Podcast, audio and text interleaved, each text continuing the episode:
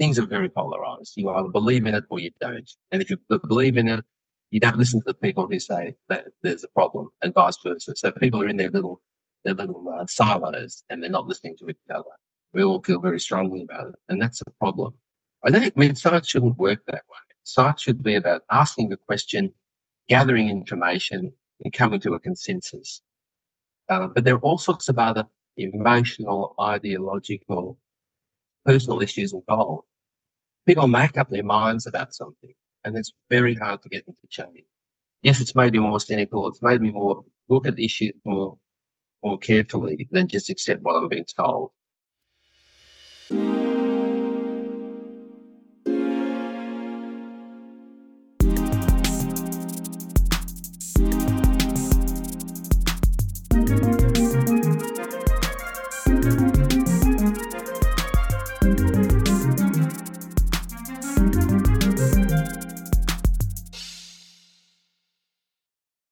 Today, I had the pleasure to speak to one of Australia's leading experts in tobacco control, Dr. Colin Mendelsohn. With over three decades of dedicated service in smoking cessation and tobacco harm reduction, in our discussion today, we delve into the complex world of public health, examining the often unnoticed created echo chambers, the intricate web of incentives that shape government policy, and the impact of societal biases on public health decisions. This episode is more than just a talk on tobacco control. It's a lens to try to understand the authoritative landscape of Australian public health. Our conversation culminates in a crucial discussion about the importance of being open to evidence. Dr. Mendelsohn, with his focus on harm reduction, provides a unique perspective on this issue, advocating for the use of safer nicotine products like vaping and smokeless tobacco for those who struggle to quit smoking. And whether you're a non smoker intrigued by this topic or someone seeking safer alternatives, I promise that this will offer you a way to challenge your thoughts on nicotine, tobacco, and public health. Thanks for being here. Colin, before we start, uh, congratulations on your retirement. One of the things I haven't actually retired. I, I, we might mention that, but I tried. I've tried uh, three times, and I, I just can't seem to let go. I keep going back to to the work, which I really enjoy. And I often think when I'm sitting around at home, what will I do now? I'm retired. But what I really want to do is go and read some journal articles about smoking or vaping and write an article and maybe do some teaching. And I just find I keep slipping back into it. It's funny because you're a doctor and a public health advocate. And I kept returning to your blog posts about your upcoming retirement. I think yeah. the tone is very strong and interesting to maybe start our conversation. But before we start there, could you give us a quick update of your career, your medical practice, what attracted you to smoking, what it's like being a doctor in Australia, or just a general overview of how you describe yourself? I became a medical practitioner uh, when uh, in 1976 I graduated. My father was a doctor, my two brothers are doctors, so of runs in the family, um, as well as many other members of the family. I initially worked in general practice um, but became involved in a university smoking program. Within a few years, um, I was asked to teach in, in this program, and I just developed an interest in smoking uh, as a result of that. But it's very clear that in general practice and in medicine generally, probably the most important thing you can do for someone's health is to help them quit smoking. I mean, we know smoking kills up to two in three long-term users, and they lose on average 10 years of life. I mean, smoking kills over a billion people. It's going to kill over a billion people this century. 21,000 Australians die every year unnecessarily because of smoking. It's a, it just it became clear that if I was going to do something useful, then helping people to quit smoking would probably be the most important thing I could do.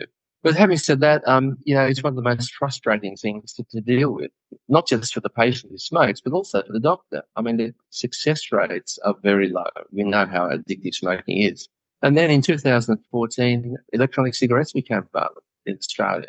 Uh, I became aware of them and I was seeing uh, the results, hearing excellent reports. So I went to the UK in 2015. I spoke to some of the leading experts there. That was kind of the epicenter of vaping. Um, came back to Australia, wrote some articles and started following the research very closely, seeing wonderful results with my smoking patient. Now we know that it's the most effective quitting aid we have to help people quit. Um, and it's at least 95% safer than smoking. So for people who can't quit, it's a no-brainer that you're going to reduce your harm by making that switch. So I've been involved in research, teaching, advocacy, helping smokers to quit. In 2017, a small group of doctors and I started a health promotion charity called the Australian Tobacco Harm Reduction Association, which is all about raising awareness of products like vaping to help people quit smoking. So, and that was running, been running for, for some years. I became an associate professor in public health for several years. I've been on the committee that develops the Australian Smoking Cessation guidelines. So it's been a special area of interest. And I wrote a book about quitting smoking by switching to vaping or stop smoking, start vaping. If I could just make a small plug. Um, which is all about giving people the evidence and practical advice on, on how to quit. So that's been my career over about, well, now, well, too many years to remember, uh, 24, no, it's been 48 years uh, of, of medicine. Over the last few years, I've focused almost exclusively on, on smoking and vaping. Could you give us a little bit of context on the Australian situation, the politics around vaping, about tobacco products, maybe in a contrast to the US and even China. Yeah. Let's just, uh, just, give a global overview yeah. of what tobacco products are like worldwide. Yeah, look, uh, smoking is still a huge issue. It's the biggest preventable cause of death and illness in the world. So 1.3 billion smokers are still people still smoke around the world, and that hasn't changed since uh, about 2000. So, and there's about 1 billion deaths globally. So it's a huge issue. So just encouraging people to quit isn't working. So that's why alternatives like uh, vaping have become popular. In Australia, in particular, the smoking rates have remained stagnant for the last five years. They actually haven't reduced. The number of smokers, percentage of smokers is much the same. Whereas in some countries like the US, New Zealand, in the EU, in the UK, we're seeing quite rapid falls in smoking rates and I, we can come back to that, but that's mainly occurring in countries which have embraced tobacco harm reduction, which means tobacco harm reduction is kind of a pragmatic solution to smoking. It said, look, we know you can't quit, but we don't want you to die from it. So if you have to quit, keep smoking, let's switch you over to something safer that won't kill you. It won't eliminate all the harm, but it'll eliminate most of the harm. Countries which are doing that, which allow those products, are seeing rapid falls in smoking. Still, most of the smokers occur in low and middle income countries, and they're the ones that are struggling most. They're not getting the benefit of these um, safer alternatives. We can talk more about those safer alternatives, but but there are countries where smoking is declining rapidly. For example, take our nearest neighbour, New Zealand. This is just a, a very similar neighbouring country which has a very similar demographics and social economic qualities to Australia, and has very similar to tobacco control. In New Zealand, the smoking rate's fallen by 49% in five years. And that's because they've embraced vaping. So they've got massive numbers of smokers switching to this much safer alternative. In Australia, where we we have hostile opposition to vaping, the smoking rate has remained unchanged. And the only difference between the two countries in terms of tobacco control and, and, and recent changes has been vaping. So it's clearly a factor. In Japan, they have a different kind of safer alternative called heated tobacco, where you use a little tobacco stick, you don't burn it, you put it into an electric, electronic device that heats it, and you get a vapor. In Japan, consumption of tobacco has fallen by 50% in the last seven years. Sweden, in, in Sweden, they use little nicotine pouches that they put under the gum. Sweden has the lowest smoking rate in the Western world. About 6% of people smoke. They have incredibly low smoking related disease, the lowest lung cancer rate by far in Europe. So this is an alternative, a safer alternative to, to cigarettes. And a lot of countries are now introducing nicotine pouches, which are like again, little pouches that go under the apple lip. So there are ways to get these smoking rates down. Then they haven't reached most of the low and middle income countries where they're needed. And in Asia, smoking rates vary enormously and attitudes to these products vary enormously. For example, in the Philippines, smoke, vaping is approved and it's, of course, having success. In uh, Thailand, it's not approved. And it often seems quite random. There are all sorts of bizarre reasons why countries prove and don't prove these uh, alternatives to smoking. But uh, one thing's for sure is that they do work when they're when they're made available. The many countries see them as a threat uh, for all the wrong reasons, and we can talk about why they're imposed. There's a lot of misinformation about vaping, but where these products are available, they're making a difference. And without them, we're finding people are really struggling to get those smoking rates down. Colin, one of the things interesting about your book is that your tonality towards nicotine users is neutral. And I'd like to contrast that with maybe the general feeling in Australia that all nicotine products are evil or dangerous. And where do you think that bias comes from? What are the benefits of nicotine? Why do people use nicotine? Maybe you can explore some yeah. of those issues. Look, it's it's it's not only nicotine that's evil, but smokers as well. I mean, smokers have been uh, victimized, they've been stigmatized, they've been labeled weak-willed, deliberately of not doing what they're being told to do. And, and smokers have been vilified like that. And, and that's very distressing and, and really unfair smokers because most of them began when they were young. They became addicted and weren't able to quit. So they, they're compulsive in their habit. And, and that's just something that's just developed over time. These days, we tend to see smoking more as uh, an addiction uh, rather than it's, it's something that our people's control. Most smokers would dearly love to quit, and it's really unfair to demonize them because of it. They would love to love to quit. Most of them would. Many of them have given up because they just found it so hard. And the other issue you, you brought up is the whole issue about nicotine. Nicotine has also been really demonized over the years. Uh, it's, it's terribly misunderstood.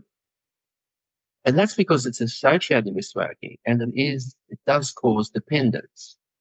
But otherwise, it's relatively benign.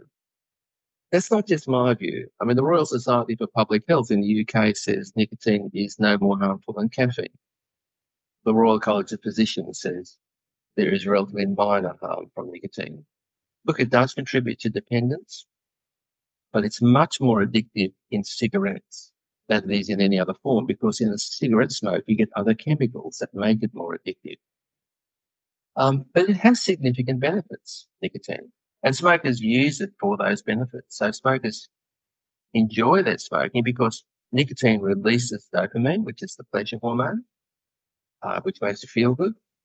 It has a range of functional benefits. So it improves concentration, it improves short-term memory, it improves general attention, it improves weight control, and it has certain therapeutic effects. It does protect the brain from Parkinson's disease. It improves schizophrenia, ulcerative colitis. Uh, it's good for attention deficit disorder. And smokers know this. I mean, they may not be aware of the science behind it, but they know that they feel better, that they get benefits from nicotine. I think we should take the focus away from trying to eliminate nicotine because nicotine is, is relatively benign, but avoiding smoking in other words, it's the form that you take nicotine in. If you take it in with cigarette smoke, that's what's going to kill you. Because what kills people is when you burn tobacco leaf, you create over 7,000 toxic chemicals. Uh, and they cause cancer and heart and lung disease. Not the nicotine that does that. So if you have nicotine in vaping or in a heated tobacco product or a nicotine pouch or snus, you're not burning anything. You're not getting all those chemicals.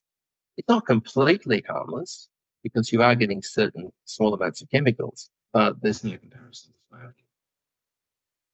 Have you studied all the usage of nicotine in, I guess, the biohacking community? There's a very strong biohacking, people who neuro enhancement, biohacking, people who are, you know, using supplements. And it's it's definitely like in Silicon Valley. I would say if you went to the desks of you know Silicon Valley executive programmers, you'll all see either snus or gum. Oh, so I'm just curious if you studied how people are using or trying to eliminate those negative effects of smoking while still maintaining the positive effects. And if you've seen yeah, yeah, yeah. look, it's not something that I've studied, and I'm not sure there's been much study of it, but Nicotine's been part of society for over 6,000 years. And there are clearly positive benefits that people enjoy. We're never going to get rid of nicotine because people are going to get positive benefits that they want. Of course, there's always some risk with everything we do. And every time we choose to use a drug or form an activity, we, we balance the risks and the benefits. And the, the risks from nicotine are within the sort of risk appetite that we take every day for lots of different things. So increasingly, there are people who are taking nicotine for those positive benefits. So a lot of people will say, look, when I was young, I had ADHD, didn't realize I had it, but I smoked and I felt much better.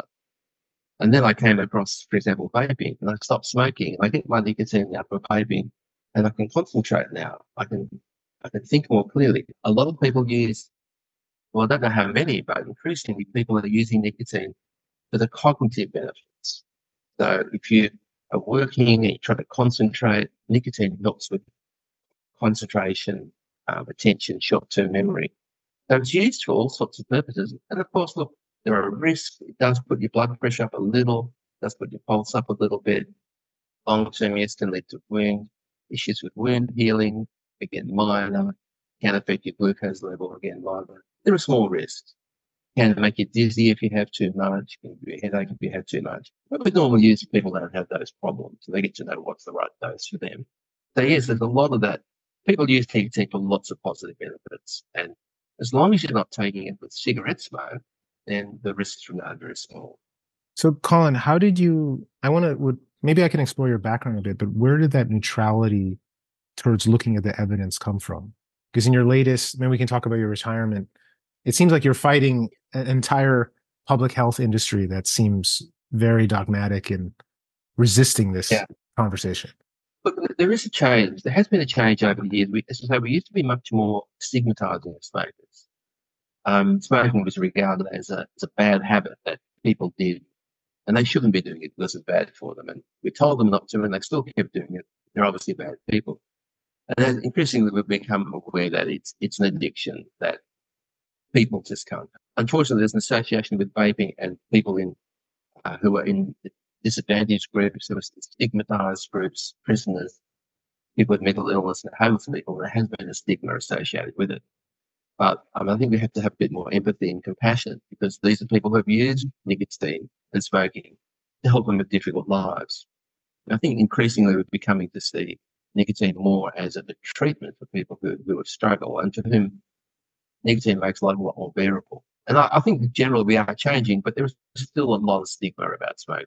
And I think people are quite tough on smokers because of, and there is the issue of secondhand smoke, which is a valid issue. I think people don't want to be around smokers because of the, the no risk of harm secondhand.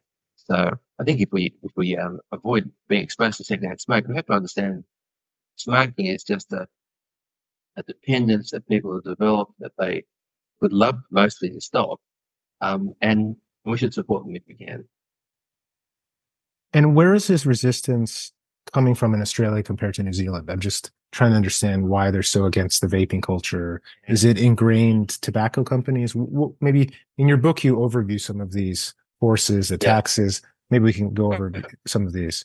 Yeah, look, there's a lot of issues. In Australia, I guess, are, the main concern is ideological. So we've always had this approach in Australia that people should just quit smoking. They shouldn't smoke. Evil and bad for you. We're going to make them quit. The trouble is most people can't. And I've discovered that even using the best practices that we have, the vast majority of people find it very difficult to quit. And they try and fail repeatedly. By the age of 40 or so, most people who smoke have tried and failed at least 25, 30 times. So they want to quit, but they can't. So we have this idea that people should just quit. And now we've got a different way of doing it, helping these people. So we recognize they can't quit. So instead, we're going to give them the nicotine they're addicted to, but not the poisons that are going to kill them. And the Australian tobacco control movement are kind of opposed to that. Their approach has always been, well, people should just quit. It's like the war on drugs. You, you, you're on drugs, you just stop. They're bad for you. So just stop, just quit. It doesn't work. And we haven't quite come to terms with the idea that that that people are struggling. We've got a first priority is to reduce harm. And for these people who going to smoke anyway, uh, if we can reduce the harm and reduce the, the risk of death, then we should do that. Uh, as compassionate people, as doctors, we should reduce the risk of them getting cancer, lung disease and heart disease. And we can do that with safer alternatives. So, but in Australia, we're kind of stuck on this abstinence only model, just quit. That's one thing. The second thing is it's political. We've kind of developed this idea that people should quit, and that's the only way of going about it. So politicians have decided, well, that's the position which we need to take. If we change, that position, and because all the in Australia, all the health organisations are opposed to safer alternatives, they just want people to quit. Then there's a huge gap. There's going to be a huge political backlash. So politicians may recognise that what they're doing is ridiculous, that we should let people make that change. But what's the AMA going to say? What's the Cancer Council going to say? What are our regulators going to say? These are companies, these organisations that have come out against vaping. So it's political. There's to gain by being tough on tobacco companies, which are linked to the supportive of young people. We don't want young people vaping, so we're going to ban vaping. Uh, there's kind of a political gain in doing nothing, in, in being tough on vaping. I think that's what we're seeing in Australia. There's also financial issues. We make $15 billion tax in Australia from cigarettes. We're going to lose that if people quit smoking.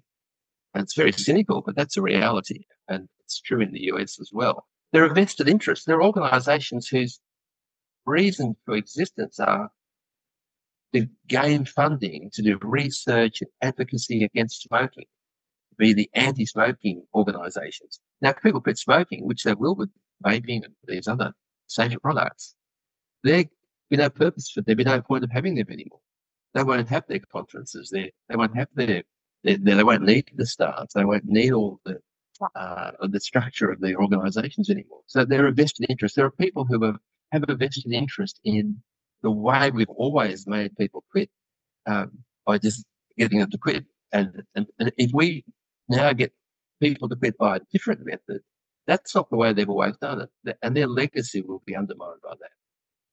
They're all very bad reasons. I mean, our priority should be what's best for people in terms of public health, what's going to prevent cancer, lung disease, and heart disease. Vaping, heated tobacco, snus, nicotine patches will do that. But we're kind of not giving that, that, that those concerns a priority. Do you see any parallels? I, I just keep seeing Australia had kind of, at least in the US, a negative image during COVID for a, a very strict authoritarian approach to yeah. the COVID pandemic. I'm just curious if you see parallels there. It just seems like public health in Australia is very authoritarian. And absolutely, I, I think I think there's a real issue about Australia being a nanny state, and and we know what's best for you, and we're going to tell you what to do, and then we're going to make you do it. In New Zealand, they're much more progressive. I think that's why we're seeing they're seeing a big difference certainly across across the Tasman in New Zealand. There, you know, the harm principle that you know John Mills has, has, developed some years ago. I think is something we don't we should be living by, but we're not. And that's all about the government has no role in changing people's behaviour if what they're doing is harming no one else. So if you want to vape, and that's that's your business, and you're not hurting anyone else, none of none of it's not the government's business. And I think I think America's more yeah more uh, take more that view. In Australia, we, we think we have this right. The government has a right to tell people what to do. What they're doing is not harming anyone else. If it's harming someone else, it's very relevant. But it's it's not. What you do in the privacy of your own life in your own home, that's or even out, outside, that if it's not harming someone, it's not their business. And where do you think that psychology comes from? Because you know, you're describing more of a libertarian attitude, the US libertarian kind of I'm just I don't know enough about Australia's mental state, yeah. but it's almost a conservative argument to let people do what they want at home, right? Yeah. Smoking in a way is a conservative thing, right? If people want to vape in their own home, that seems like a conservative argument. So if these public health organizations in Australia are authoritative, they, like you said, the nanny state. It's authoritarian, absolutely. Uh, look, there are libertarian groups in Australia, and some of them are fighting for vaping and, and other personal rights. Um, so there, are a range of views, but I think the dominant view is authoritarian, and uh, that the government is, is gone too far. I think we're talking about government overreach here in many areas. There are many areas. In fact, there was a, in one of the states we had a review, a nanny state review, which they looked at those sorts of issues where the government was overreaching. Maybe it's certainly one of them. I don't think there's any question about that. It's a human rights issue.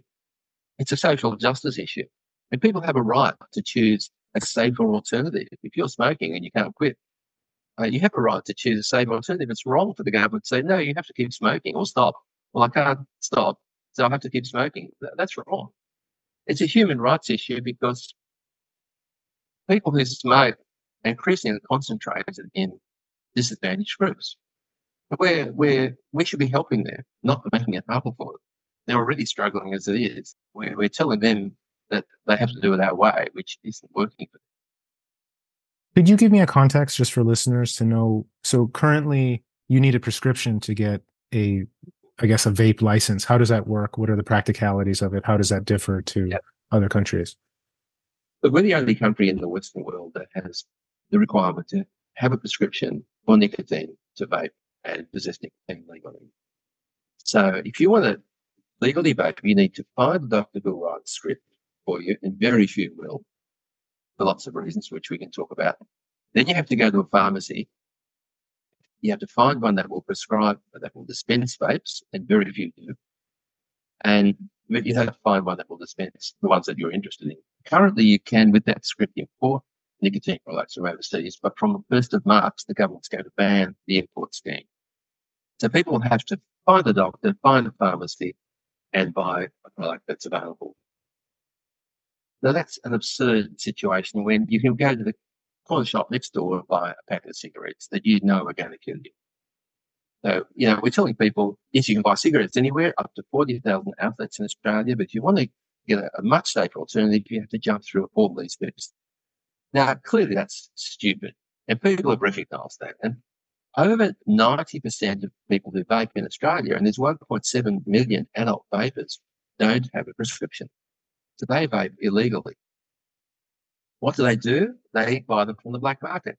So the black market has said, well, no one's going to do that, and people aren't. So we'll provide them for you. So there's now thousands of outlets that are providing unregulated products that are imported from China that are uh, controlled by criminal networks and sold freely to young people that pay no tax, that are providing these products to anyone who wants them. So, you know, we, we've set this up as a way of trying to regulate things. We've ended up with the biggest possible mess. And, you know, enforcement's making no difference. And that's something we've seen with other drug, drug laws in the past. When you try to enforce these kinds of restrictions on drugs, they don't go away. If people want them, they, they find another way to get them. And, and black market will step up, provide find creative ways to make those products available. And that's what they're doing in Australia. What percentage of the vapers are actually getting the legal e-cigarettes? Yeah, I'm just curious. Seven, seven to eight percent have a script. Seven to eight percent. So you've created a, a million and a half criminals. Yeah, so we've criminalised other yeah. people who would normally be law abiding, who want to do the right thing, who are trying to improve their health, we've criminalised them. And, and we're going to, and we're cracking down on them. Where there's increasing enforcement. And, you know, we know from experience, it, law enforcement for drug crime doesn't work. It doesn't reduce the amount of drugs supplied. It doesn't reduce the amount used. Uh, we've seen it over and over again. We banned heroin in Australia in 1953. The survey last year from the local university found that over 90% of heroin drug use, intravenous drug use, said it was easy or very easy to get heroin. It just doesn't work. We, we, just, I mean, look at prohibition in the US. You know, uh, it just didn't work. It created criminal, organized crime stepped up, bootlegging, moonshine. Uh, you know, we saw all the, the complications to, health as a result. Sure, alcohol uh, intake dropped temporarily, well, it was a disaster in the end. They couldn't control it. And they ended up re- re- re- reviewing and, and changing the laws. And, and that's what's going to happen in Australia. Is this the same thing for other um, like snus products or gums or lozenges or sprays? Are those regulated as well or totally illegal in Australia? In Australia, they're basically, essentially, they're banned. From a practical point of view, they're banned. I mean, you can jump through hoops if you can find a doctor who do this for you and filling forms and you get customs forms and you pay taxes. But from a practical point of view, they're, they're all bad. You know, which, which again makes no sense. The government, I think, is very attached to its tobacco tax, which is our fourth biggest tax, or now the fifth biggest tax in Australia.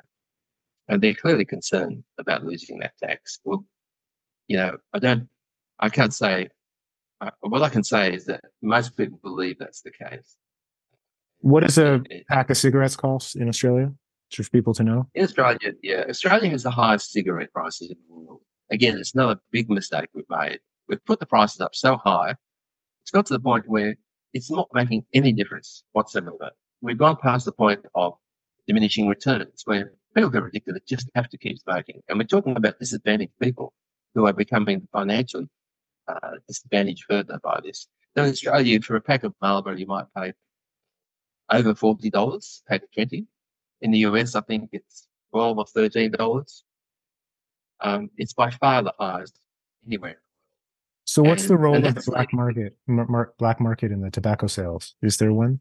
Yeah, so huge. So the, the, the black market now, because of these high prices, is about 25% of the total market for, for tobacco in Australia. So the government's losing $4 billion a year in tax. Organised crime has stepped up and we have all the problems now that go with the gang, with, with organised crime and gang wars. Gang, gangs are, they're turf wars to control the market. Tobacconists are being firebombed.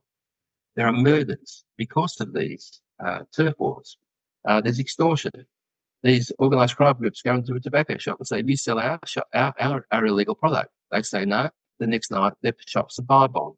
There have been over 50 tobacconists firebombed in the last 12 months. And that's just starting and it's building up.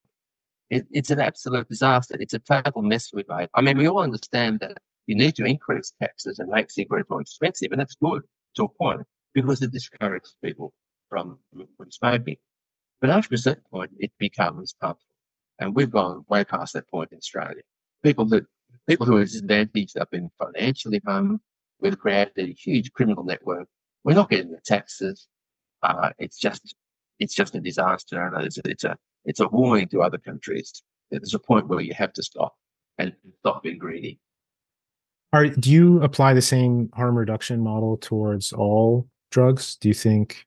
I mean, where do you fit on the on the paradigm? Yeah. Do you think? Look, look, I think I don't think it's any different. I think what we're doing with tobacco harm reduction is the same as, you know, all the other all the other forms of harm reduction. I'm talking about pill testing, uh, medically supervised injecting rooms, condoms to prevent AIDS, seatbelts to prevent car accidents. It's all about accepting that there are certain things people are going to do whether we like it or not. We don't say to people, look, you can't drive your car because people keep getting killed on the roads. We say, look, drive your car, but just wear your seatbelt. And, and now the car's going to have airbags as well. Um, so it's recognizing that people take risks and they, they make measured risks. They make their own minds up. They do what they want to do. But our job in public health is to protect them to save lives and protect them from, from injury. And this is no different. Uh, tobacco harm reduction is no different. The difference is that tobacco kills more people than all other drugs, all car accidents, suicides, HIV, and a whole range of other harmful behaviors that all of those together. I mean, this is the big one. And yet in Australia and in certain countries, it's, it's opposed. You know, they support, and that's the irony you know, Australia, in theory, supports harm reduction. But when it comes to tobacco harm reduction, which is killing 21,000 people far more than anything else, oh no, we don't want that because, you know, kids might use these products or because we don't know the long-term risks. Okay, we know that two out of three people are going to die from smoking. And we know that vaping is much, much less harmful. We don't know exactly to two decimal points what's going to happen in 40 years' time. So we're not taking any chances. It, it doesn't make any sense. And do you think that just keeps coming from the demonization of the tobacco companies and then association with the tobacco products or? Well, they, yes, I think part of the problem in Australia is that we've had this big struggle with tobacco companies. So over the years, we've introduced various forms of legislation, various rules to restrict their activities. Now, the tobacco companies always fought against that. There's been lots of legal action. And uh, I think the tobacco control experts have had very bitter and, and hostile uh, interactions with tobacco companies. Now that we have an alternative to smoking, which the tobacco companies have started to engage with, the argument is, well, the tobacco companies are involved with this, it must be bad. There must be some evil, sinister plan here. This must be a conspiracy by the tobacco companies to hook young kids to vaping or to, to, to nicotine. Now that's absolute nonsense because the tobacco companies don't want vaping. They don't want, you know, pouches. They want people to buy combustible cigarettes. That is the most profitable consumer product ever invented. But they've got no choice. If they don't get involved, like Kodak, they will go under. This is their Kodak moment. So now about 12% of the world's e-cigarette market is controlled by the tobacco companies. So, uh, you know, that is because of that association, Tobacco Control Australia and in some other countries said, well, this must be an evil tobacco conspiracy. So we, we're going to oppose it. Whereas in fact, what they're doing is in, it, they're supporting the tobacco industry. If you used to, uh, because vaping and cigarettes are substitute. If you if you stop vaping, people will smoke more. So, yeah, that's how that's how stupid this is. That they're actually they're actually supporting the cigarette industry, and and and having there are more cigarettes sold because of that opposition. Do you have any thoughts on like the flavor additives and things like that? In many countries in the west in the us there's a lot of legislation against you know bubble gum or coca-cola flavors and they always try to come up with these restrictions because of the kids. So i'm curious where you stand on that or your thoughts or what the situation is in australia. Yeah, look, I, think we have good evidence now that adults enjoy the flavors and i think we need to make vaping attractive we need adults who smoke to want to switch to vaping and if it's with a nice butterscotch flavor or vanilla flavor, and that's drawing you to it. That's a good thing. That's going to save someone's life. So I think the flavors are important. And the flavors that adults like are very similar to the flavors that kids like. And there's lots of studies have shown it. So that's that's no surprise. So you can't just ban flavors because then you're going to make vaping less attractive. what we do know is that when you have flavored vapes, they are more effective in helping people quit and they're more effective in preventing relapse. So uh, we want the flavors there. They have a really important role. Um, and if you take the flavors away, more people are going to smoke. And you don't need many people who go back to smoking to undo any benefit from, from a small number of kids who may have taken up vaping because tobacco is so lethal. So if you if you take away the flavors, and 20% of the people go back to smoking, that's a disaster, given that vaping has only a tiny fraction of the risk of smoking.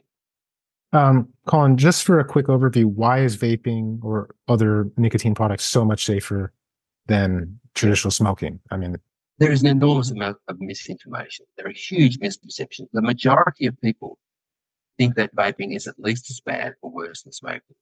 Nothing could be further from the truth. We have very good science now. So the science shows that is when you burn a cigarette, you get 7,000 chemicals, mostly in large doses. 69 of those are known to cause cancer. When you vape, you're heating a nicotine liquid into an aerosol at a much lower temperature. There's no combustion, there's no tobacco, and you, you're releasing no more than typically 100, 150 uh, chemicals in very small doses, mostly less than 1% of what they are in tobacco smoke, according to Public Health England. So we're talking about far fewer chemicals at far lower doses. Now, you don't need to be a genius to realize that's going to be a lot safer. And the evidence shows that when you measure the chemicals in the bodies of smokers, and then you measure them in the in their bodies when they vape, the chemicals drop dramatically. Again, you don't need to be a scientist to realize that's not going to be good for you.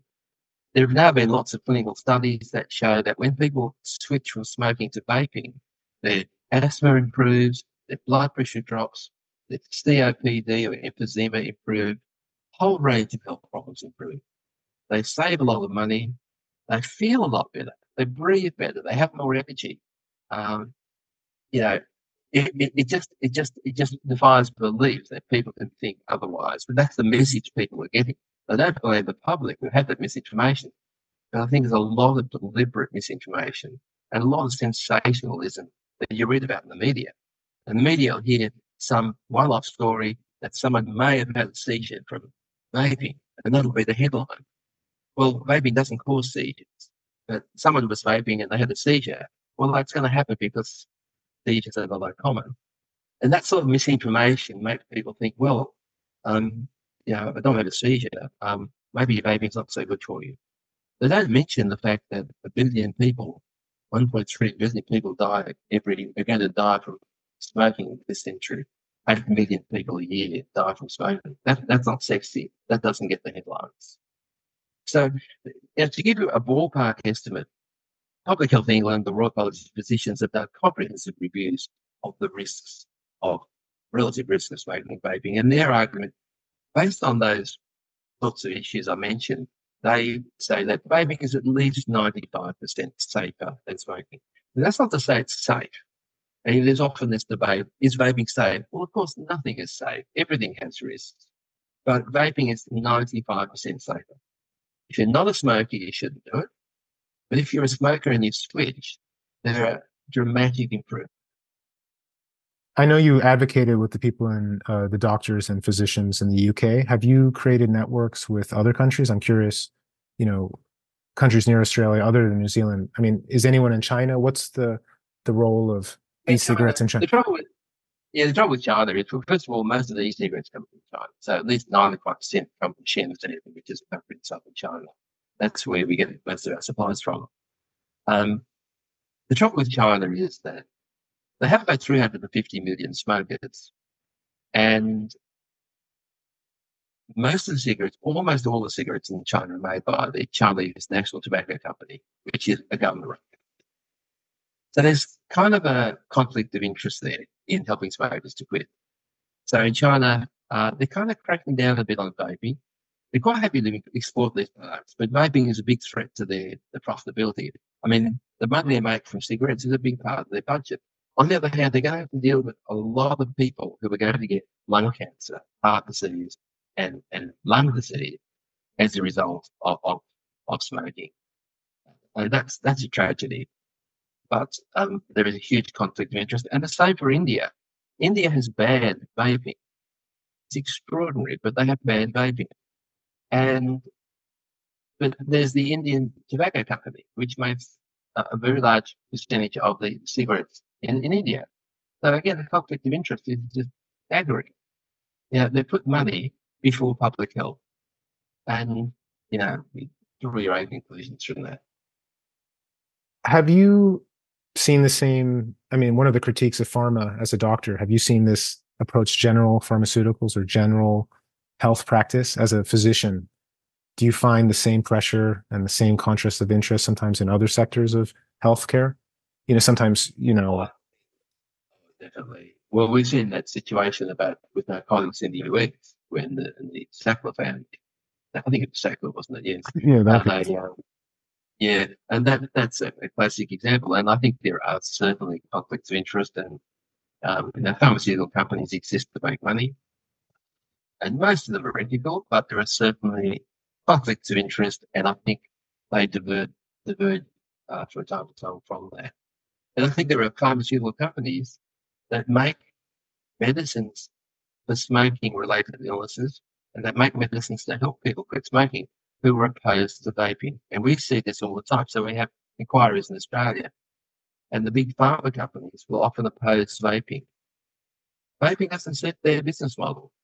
They want people, well, I wouldn't say they want people to get sick, but they want people to buy their medicines when they get sick from smoking. And they want people to buy their medicines to help them quit smoking. So they oppose vaping. And you, know, you can draw your own conclusions from that. Have you done any research on um, smoking cessation pharmaceuticals? I'd love to hear your thoughts. I was going to yeah, say on psychedelics as well. I'm not so well informed on psychedelics, but as far as the anti-smoking drugs are concerned, yes, I've been involved in trials I've met most of those. The fact is that they do work, but the success rates are very low.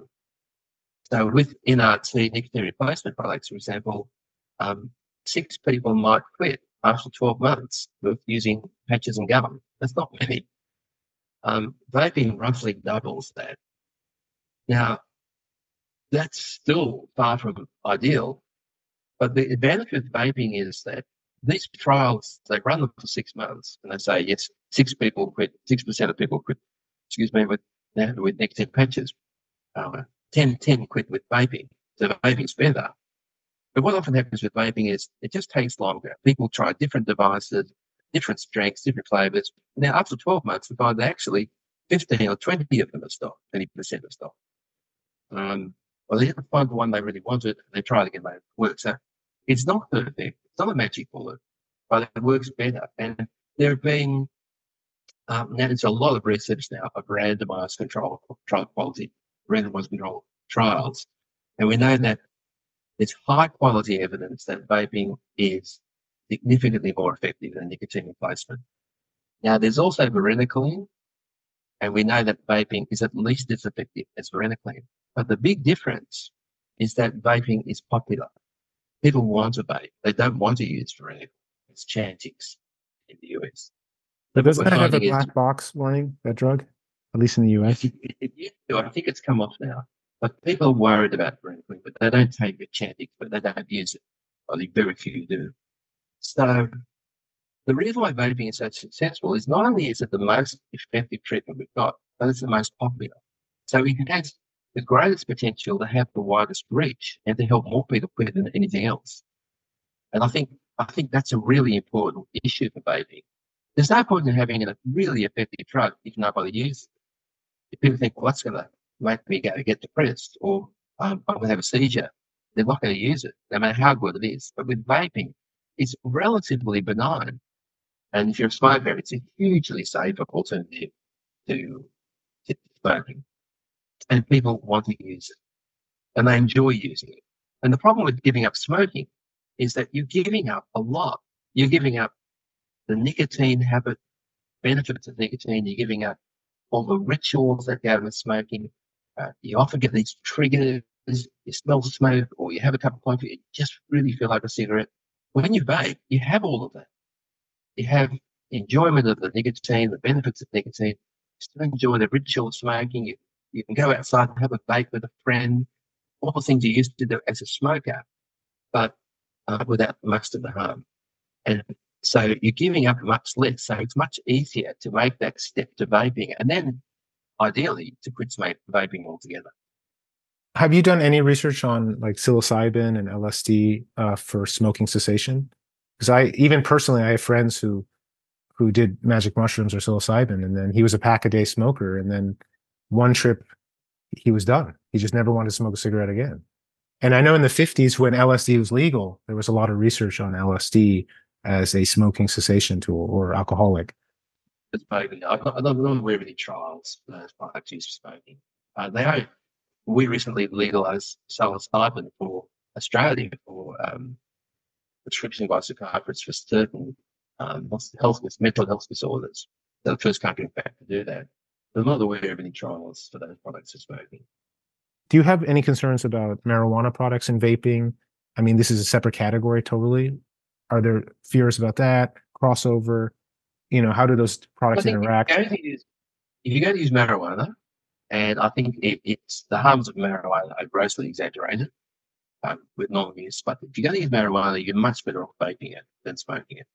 Because again, most of the harm from smoking marijuana comes from the combustion. So if you can uh, put it into a vaporizer, either using wax or or buds or marijuana oils, and it's vaporize that so you're heating it and releasing the THC, but without burning anything.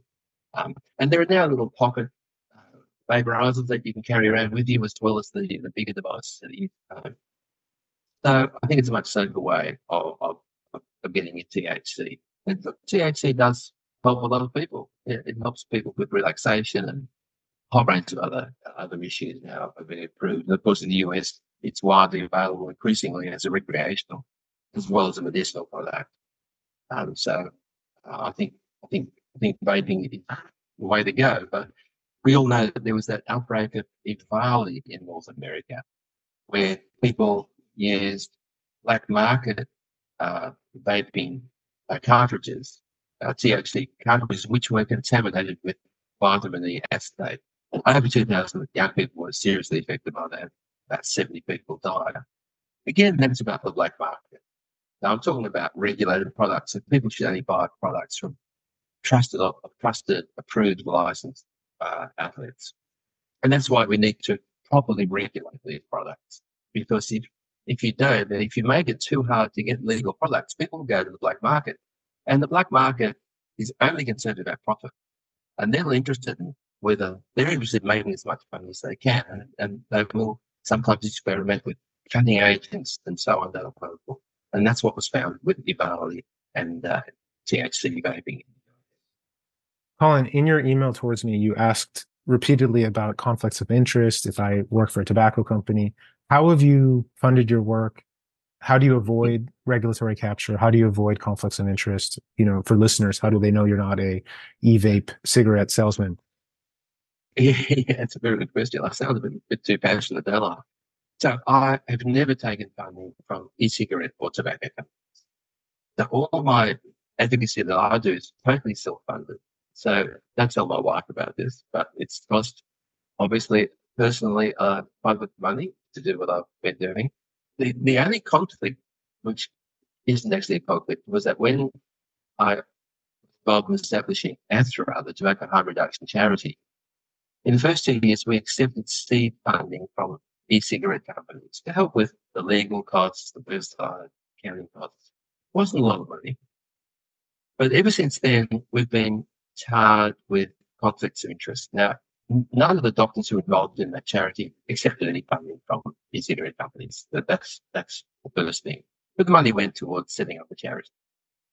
In hindsight, I wouldn't have said that money. I wouldn't have taken that money because it's been exploited. It's exploited heavily by people who are opposed to vaping, who say, "Oh, well, they're just shills for big tobacco. They're shills for the cigarette companies." That's because they have no arguments against vaping. All they can do is say, well, they're just shills. They, they, um, they're just being paid by big tobacco. I, have been, one of Australia's richest men went on national radio and said several years ago, oh, the journalist who'd been interviewing me the day before. He said, oh, that's Colin Mendelsohn. Every time he comes on your show, he gets paid by big tobacco.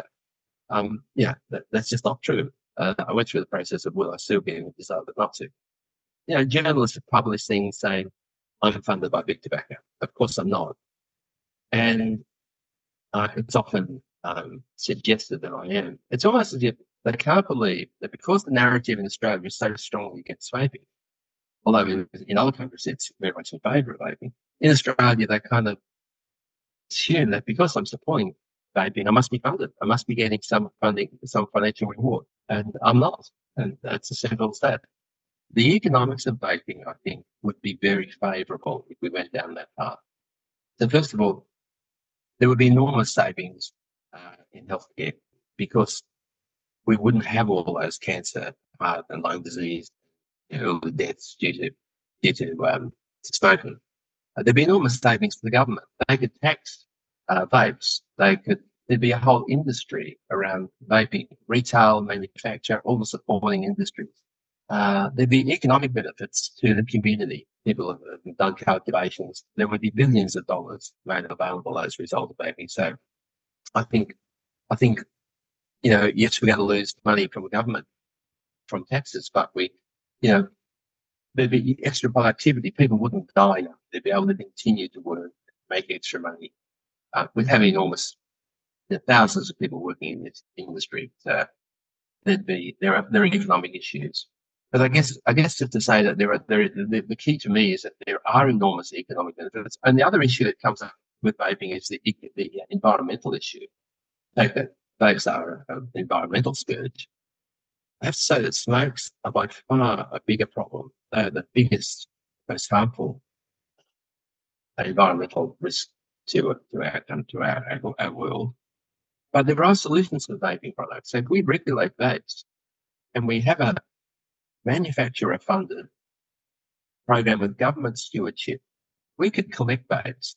Uh, we could we give people credit towards buying a new vape by handing their vapes in. They could be recycled. The majority of vapes can be, their parts can be recycled. And in Australia, we've talked to recycling companies, they can be recycled. So that problem, which is often thrown up as a reason why we shouldn't have vapes, well, actually, we can deal with that. And it would solve the problem the, the trillions of cigarette butts that are littering the waterways and poisoning, poisoning you know, flora and fauna uh, every, every year. Colin, could we maybe jump to your essay on or your blog post about your attempts to retire and some of the tonal issues you and advice you have or it seems like you're battling and how how do you keep battling? That's what i know. I want to know how do you keep that and yeah that's a good question. How do i keep battling?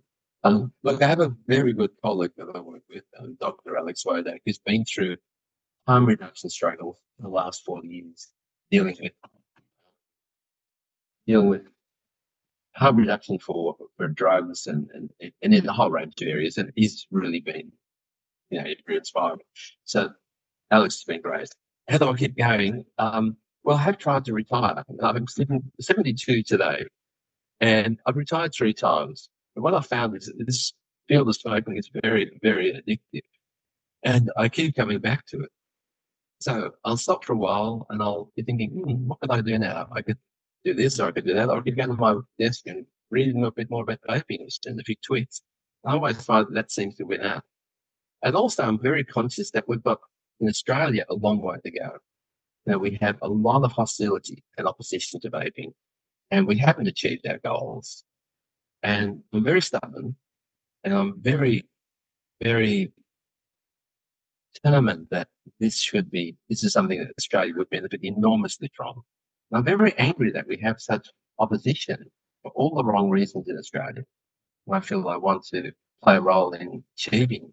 There's nothing if, if I can achieve, help achieve this, a contribution. I think potentially I could save, be involved in saving hundreds of thousands of lives. And, you know, that also keeps me going. And I get a lot of support from the vapers. I mean, they, they know vaping's helped them. But they also feel quite hopeless, quite powerless. Um, I do have a bit more power because I had an academic background, science background, um, and I have time to take this take this further. So I get a lot of satisfaction from being able to, to help people, and I think it will save a lot of lives in the long run. Um, the trouble for me is finding being able to limit the amount of work I do. So I tend to work too hard, and I'm working on that at the moment, trying to set some boundaries and I think it's coming coming along. But uh, I can see myself. So, is your personality just heterodox, or do you, you know, how how are you not captured by the group ethos? If uh, I've always been very, I've always been very compliant.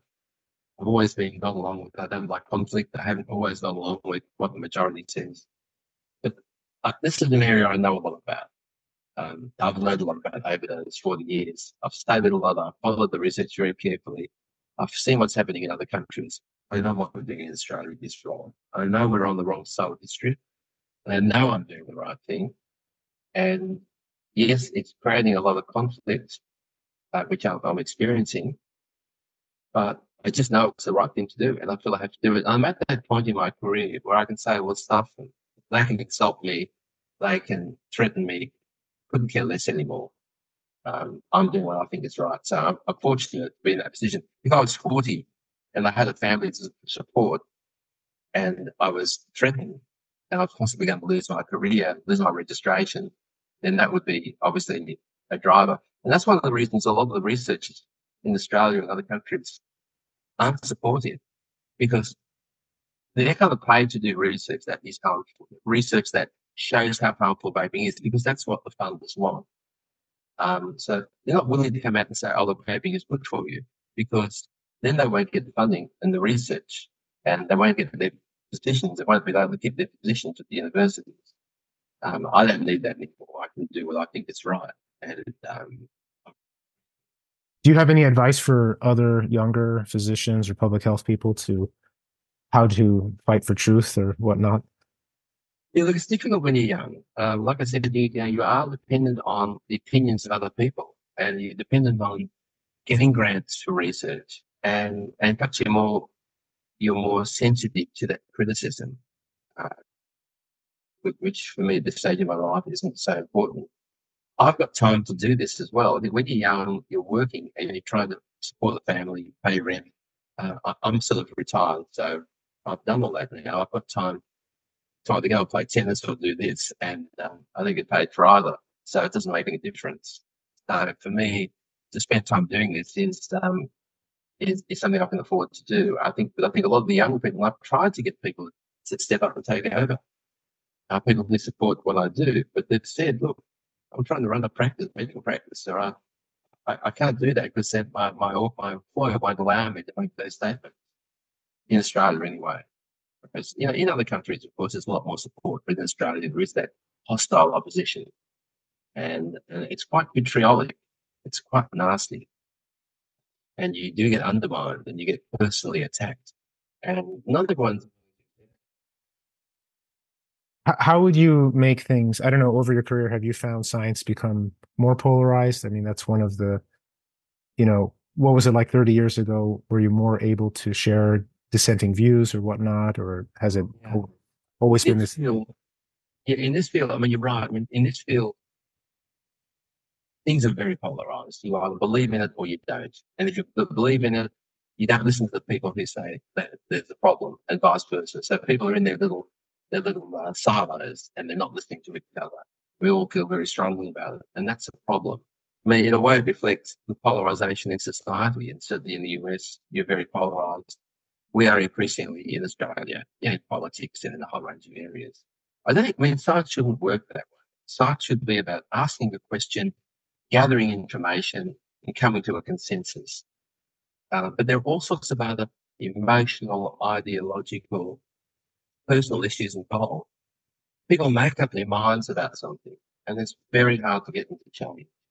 Uh, and I think that's, you know, often people have a predetermined, you try to talk to someone, but they have a predetermined position and they're not willing to change. And very few people, once they've established a position on something, are very willing to change. I write about that in my book.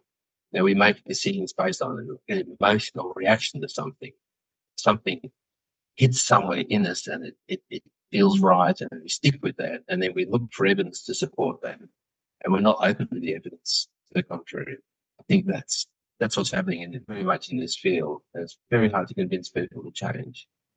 Your work with nicotine products and nicotine harm reduction strategies, have you approached any other science or any political topics now with more openness? Have you felt yourself become now you're more willing to, you know, engage with whatever positions Look, that's a very good question. And I think having understood an area very well, I can see I can see the bigger picture. I can see that when the media covers a story, their their focus is on what's going to get sell newspapers. It's not about let's do a balanced review of this this issue. You know, they'll they'll cover the story and they'll present it in a way that sounds really enticing, gets people to read the article.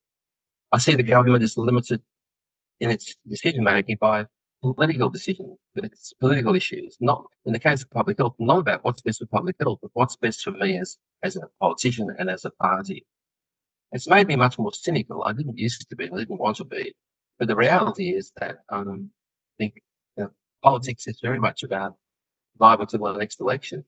Uh, and there are very few politicians, I hate to say who will take a more more responsible view of, of, of their decision making.